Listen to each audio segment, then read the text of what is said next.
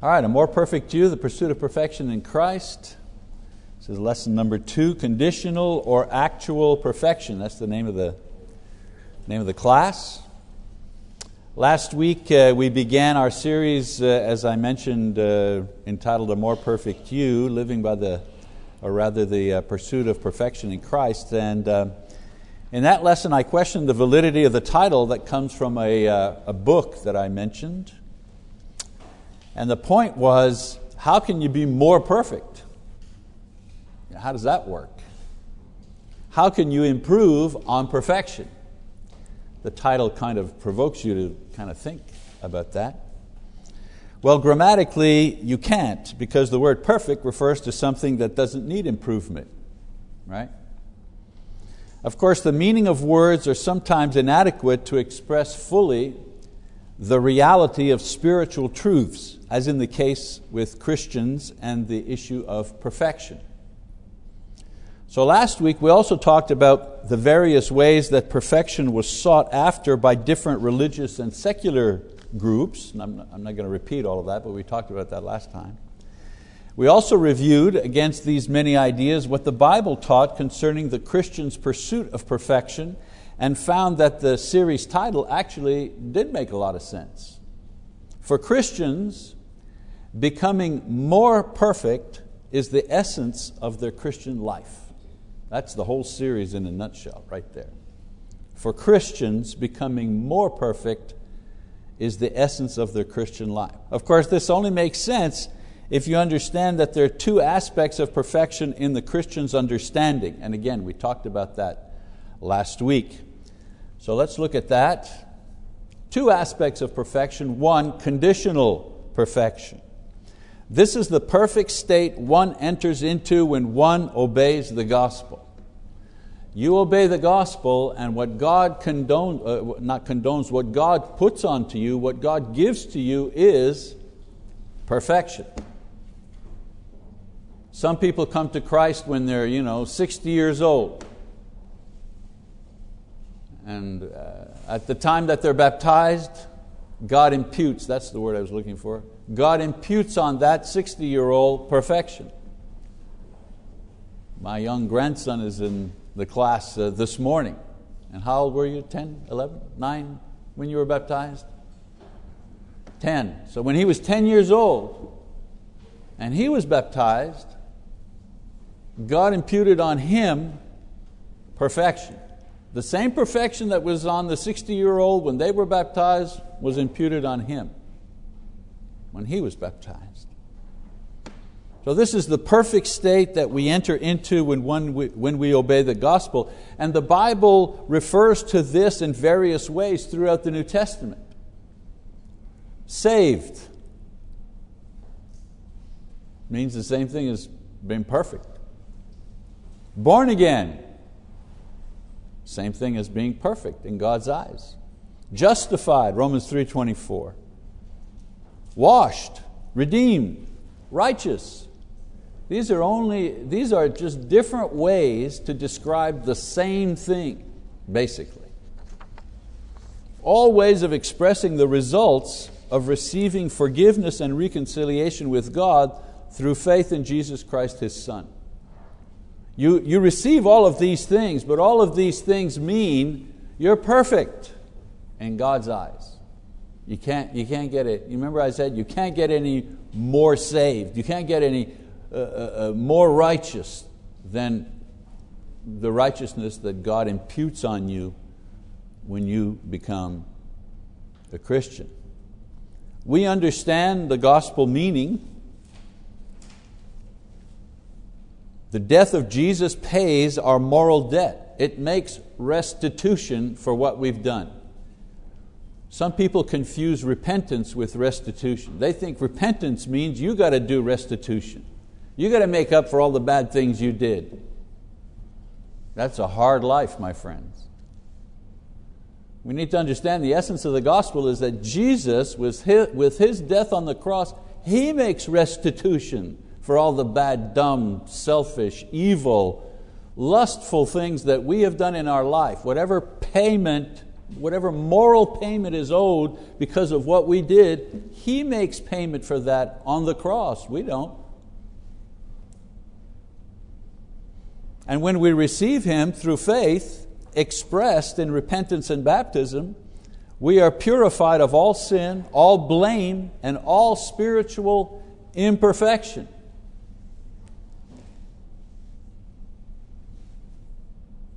So because of our faith in Christ, we are considered perfect in the eyes of God, or as the Bible says, saved, justified, washed, purified. We'd get bored if it kept using the same word all the time and the same imagery all the time to describe the same thing. So in the Bible, it's described in a variety of ways, but it's always the same thing. Now the jewel, for example, perfection is like a jewel. And if you hold a jewel, a precious stone up to the light, and you kind of look at it different ways, it reflects different ways, doesn't it? Well, it's the same thing. The jewel is perfection in Christ. You kind of hold it up to the light of truth and you see it in all kinds of various ways. It's always the same thing. So this conditional perfection has absolutely nothing to do with our performance or our actions or our effort. Zero. It is given to us freely as a covering to guarantee our entry into heaven when the time comes. We don't earn it, we can't improve it, we can't buy it, we can't work our way into it. It's a gift, it's given to us. The lesson of the thief, on the cross, the thief next to Jesus. Many use that as an excuse or an argument to say you don't need to be baptized, and that's a long argument. While Jesus is on earth, He's able to forgive sins directly. After Jesus goes to heaven, He gives the apostles the commission to go out and do what? Make disciples of all nations, doing what? Baptizing them in the name of the Father, Son, and the Holy Spirit. So that's a fake argument. The real lesson of the thief on the cross is that he was imputed conditional perfection moments before he died. Some people think, well, he never went to church, he never did anything, he never performed any good deeds, nothing. How come he went to heaven? He received conditional perfection. It's what you need to go to heaven. So when God looks at us as the judge of all mankind, He will see the covering of our conditional perfection, not the degree of actual perfection we have obtained.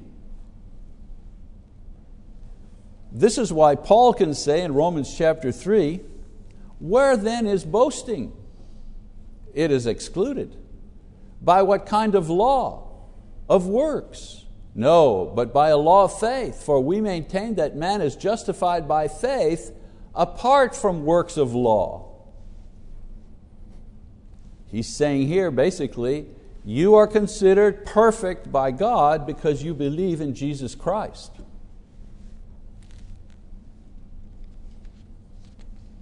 And this is where and why the other type of perfection enters the picture. And the other type of perfection is actual perfection. Actual perfection. Again, you don't read that in the Bible. That's my term to try to describe something that we see in the Bible to kind of be able to handle it and work with it. Actual perfection is the actual progress that we make in spiritual development while we are still here in this imperfect body living in this fallen world. You see, if we went to heaven straight from baptism, that would be great. We wouldn't be teaching a class on actual perfection. Because when you're baptized, God imputes on you conditional perfection. You're good to go. It'd be nice if we could just go from the water to heaven. But it doesn't work that way, does it? No, there's the water And then there's a kind of a shorter, long period of time here in this world, this fallen world, living inside this body. So Christ is actually the perfect human ideal, and being like Him is the Christian's spiritual goal. So when we are saved, if you want to use the word justified, if you want to use the word born again, if you want to use the word received conditional perfection, whatever word you want to use, when we are in this way, God bestows on us the state of perfection, and here's the point, which Jesus already has. You're saying this conditional perfection, what's it like? Look at Jesus. The perfection you see in Him, that's the quality of perfection that is given to us by faith. That's the gift. So when we are saved and justified, born again, whatever, God bestows on us the state of perfection which Jesus already has. Jesus achieved this perfect state because He obeyed the law perfectly and He obeyed the Father perfectly. In other words, Jesus earned or worked for the state of perfection by His actions and His life. He did it. He lived perfectly according to the law. He obeyed the Father perfectly. No mistakes, no sin. Every action was done with pure motives. Every effort to serve God perfectly achieved. And so He earned this, not as God, but as man, right? As a man, He earned the perfection. We, on the other hand, are given this status because of God's grace. It's just given to us. And we receive the status of perfection. Why? Because we believe in Jesus Christ. Through faith, we are considered as perfect as Jesus is. Now here's the important thing to remember.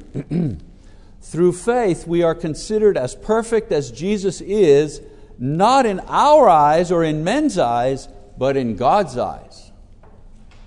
When man looks at me, well, he sees all kinds of imperfection. When I look at me, oh man, I really see imperfection because I know me.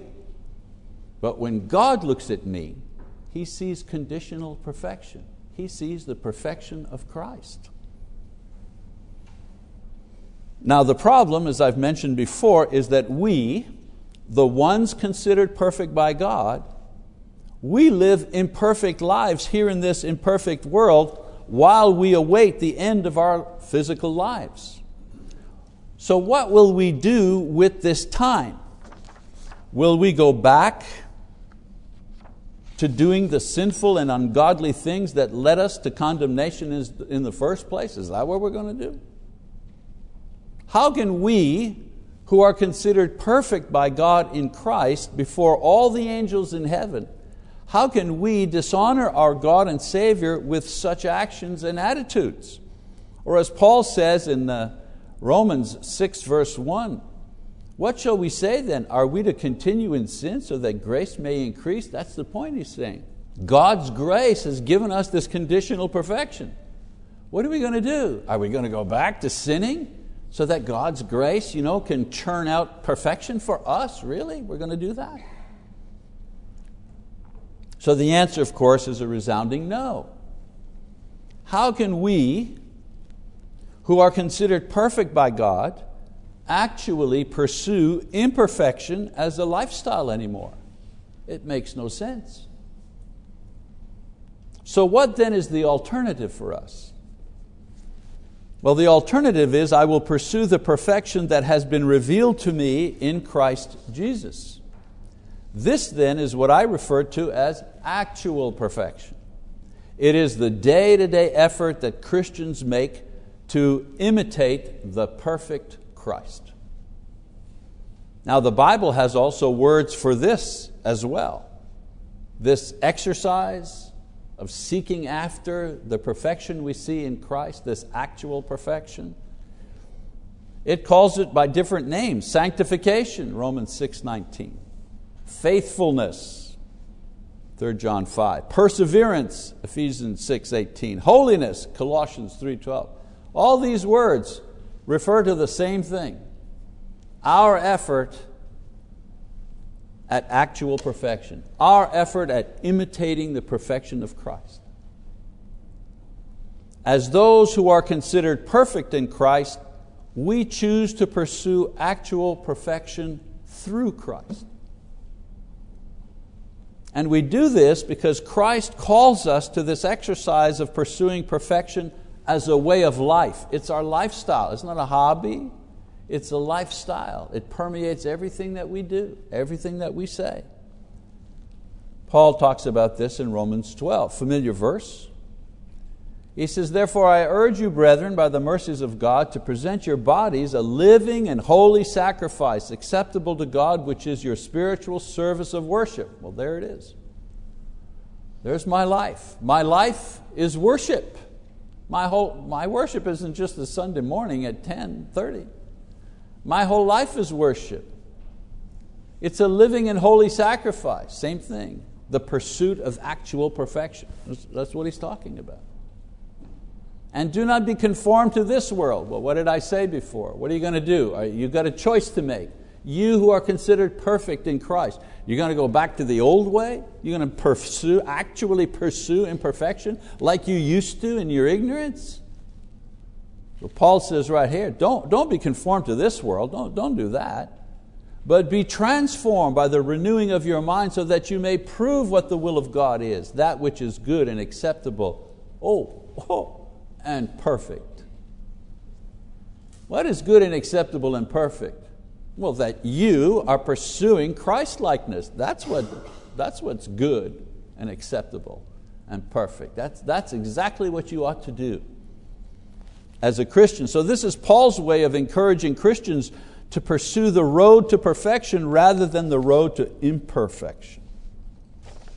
So to follow after actual perfection consciously is important, because if we refuse or neglect to do so, the pull of our imperfect past will draw us back into the life that will ultimately destroy our faith and the conditional perfection that it produces. It's not a game, brothers and sisters. It's not a game. This business of heaven and hell is the truth. It's the reality. And we're between those. I think one of the greatest disservices that has taken place is the idea that once we become Christians, nothing we can ever do can bring us to lose our salvation. That is a dangerous teaching. And I realize it more and more as I get more and more feedback from Bible Talk. People who take exception to the fact that I'm teaching the idea that we must preserve our faith, we must preserve our souls, we can lose our salvation. Now, it's not, if I hit my finger with a hammer, rah, rah, rah, bad words come out of my mouth, whoops, I'm lost. Well, no, of course not. The Bible describes in various places, especially Hebrews 6, 1-6, the continual practice of sin, the continual rejection of Christ, the continual going away from all the things that are Christ-like eventually will bring us to a point where we're on the verge of losing what we had. But I'm just saying it's a serious business that what we're doing here. And you're either pursuing perfection consciously or you're pursuing imperfection unconsciously. The question, what will I do with my life? It's not about, well, I'm going to become a farmer or I'm going to be a fire chief or something like that. Those are all professions. We all have to earn a living somehow. But what am I actually going to do with my life? The answer to that question is, I will pursue perfection in Christ. And it doesn't matter how I earn a living. I can be a cop or I can be an accountant. It doesn't matter what I am to put bread on the table. Usually try to choose something you're good at. Try to choose something you like to do.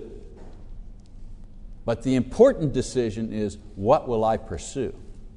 as a cop or as an accountant or as a teacher or as a secretary, whatever. What will I pursue? I will pursue actual perfection, because it will inform every one of my decisions as a cop, as a teacher, as a this, as a that.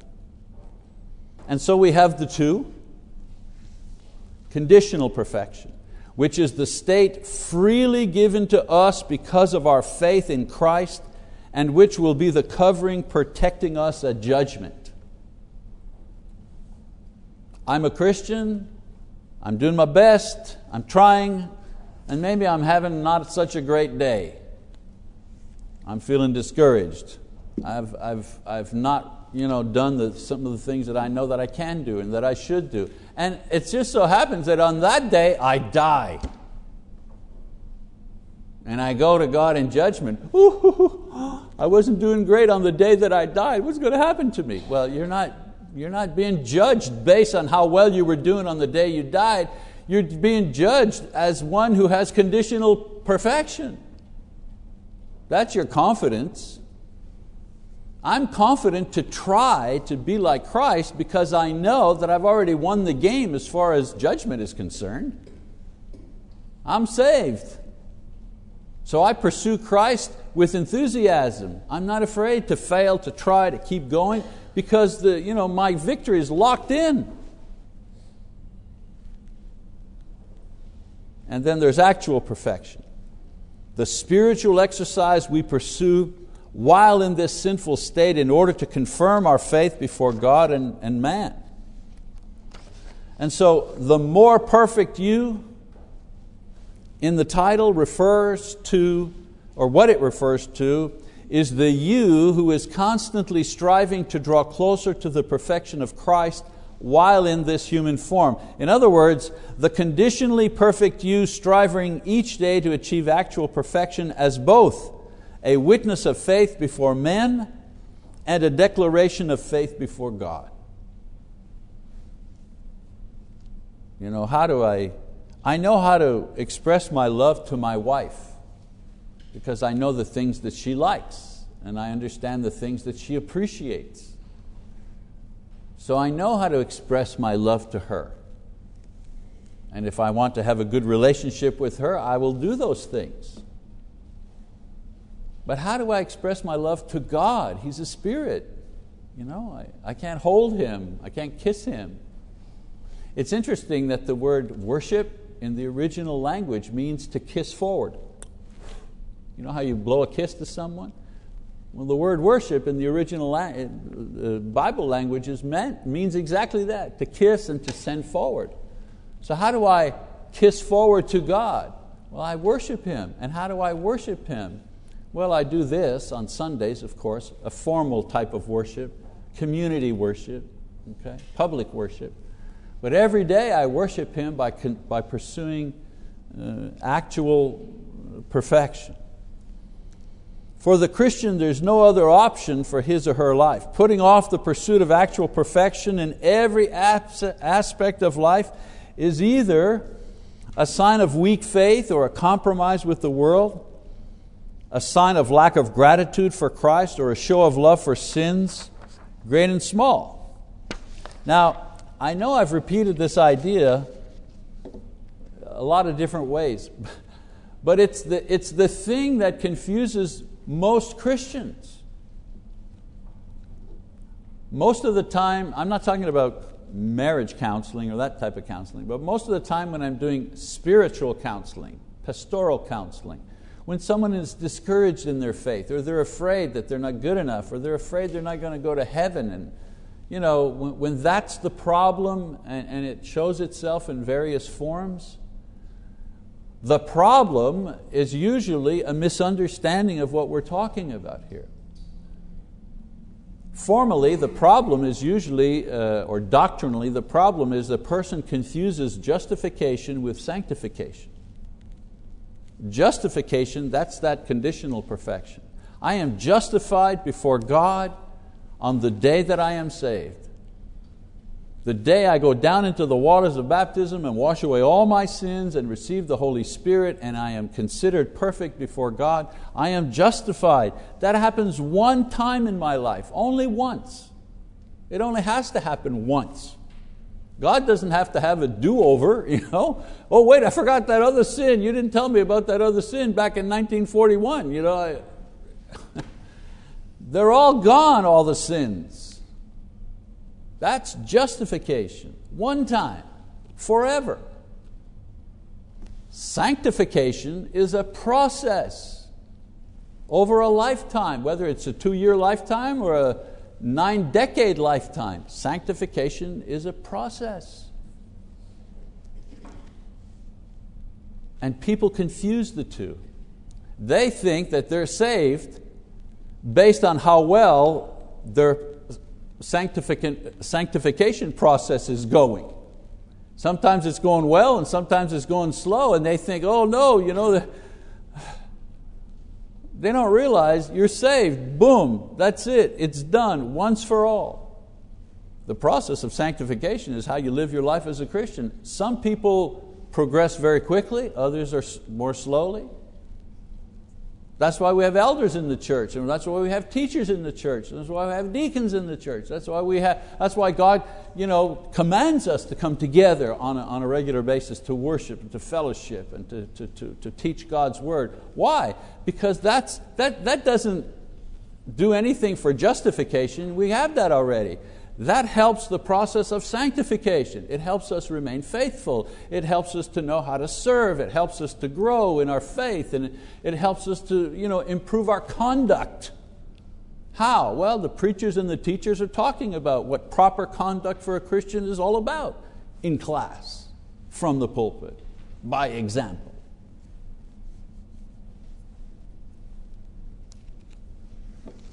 So I've repeated this thing in a different way from last week, but I want us to truly grasp this principle before we go to the actual text itself. In Galatians 5, Paul will list a sampling of the conduct that reflects what an individual is pursuing, especially one who claims that he is a Christian. The bottom line here is easy to understand, but not easy to do. What you are really pursuing, imperfection or actual perfection, will be evident by a sampling of the fruit that you bear. Understanding this is easy, but accepting that you're heading the wrong way and changing course, that's not always easy. Or accepting the idea that sometimes your life, as far as fruitfulness is concerned, the product of sanctification, the product of your actual perfection, the progress of that. In the parable of the sower and the seed, at the very end, Jesus is explaining this parable, right? And what does he say about this? Some seed goes on the hard ground, doesn't have anything. Some seed goes on the rocky ground, it grows for a while, disappears. And then he finally says, and then some seed goes into the good earth, and it has a harvest. And he could have ended it there. But he says it has a harvest, sometimes 30-fold, sometimes 60-fold, sometimes 100-fold. It's very interesting that he puts that caveat at the end. Why? Because human nature does not always produce 100% good fruit.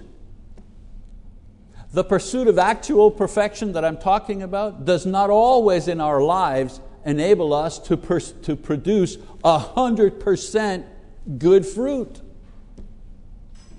Sometimes our best efforts at doing what Christ wants us to do, sometimes our most sincere efforts only produce a 30-fold harvest. Sometimes 90-fold. A friend of mine said that a young person, they had discovered the body of a young person who had committed suicide. He was 24 years old. And he left a note on the internet saying, "This is the only way." How sad, 24, young man, 24 years old. And psychologists who study, this particular phenomenon, suicide among young people, I read one of the causes of it is that young people have not been around the track much. When you get to be 40 years old, you understand that life goes up and down and up and down and up and down. When you're young, you think life is supposed to go from low, a continual, it just keeps on getting better and better, and you just keep on going and going. And so when things go badly for a young person, they think all is lost. Because, well, wait a minute, I'm down. I'm supposed to keep going up and up. Everything's supposed to be successful. That's what Kim Kardashian tells me. That's what YouTube tells me. Some guy puts a video, some crazy video on, he gets 10 million hits, he's an internet millionaire, life is supposed to be like that. But when you're 24 and your girlfriend breaks off with you and you lose your job and you get sick, you think that's your life is over. Lack of experience many times leads a young person to think life will never get better. But those of us who've lived a while, we understand. Things turn around, things kind of get better. Well, it's the same thing, if you're wondering, where's the correlation here? It's the same thing with the pursuit of actual perfection. We enter into it enthusiastically as young Christians, but after you've been a Christian 5 years, 10 years, 20 years, 50 years, you realize, this is an up and down life here. Sometimes I'm very fruitful for the Lord, and then sometimes a pretty dry period. And it's a good thing that we understand, especially during the period of dry period, that we're saved because we have conditional perfection. And not because our pursuit of perfection is always 100%, is always producing 100%. There are dry spells in there, and sometimes there are very long dry spells. All right, well, next time we're going to get to the text and we're going to start reviewing a sampling of imperfection and the relationship, this time the relationship between the Holy Spirit and perfection. What does the Holy Spirit have to do with perfection? Conditional perfection and actual perfection. Well, that's it for today. Thank you very much for your attention.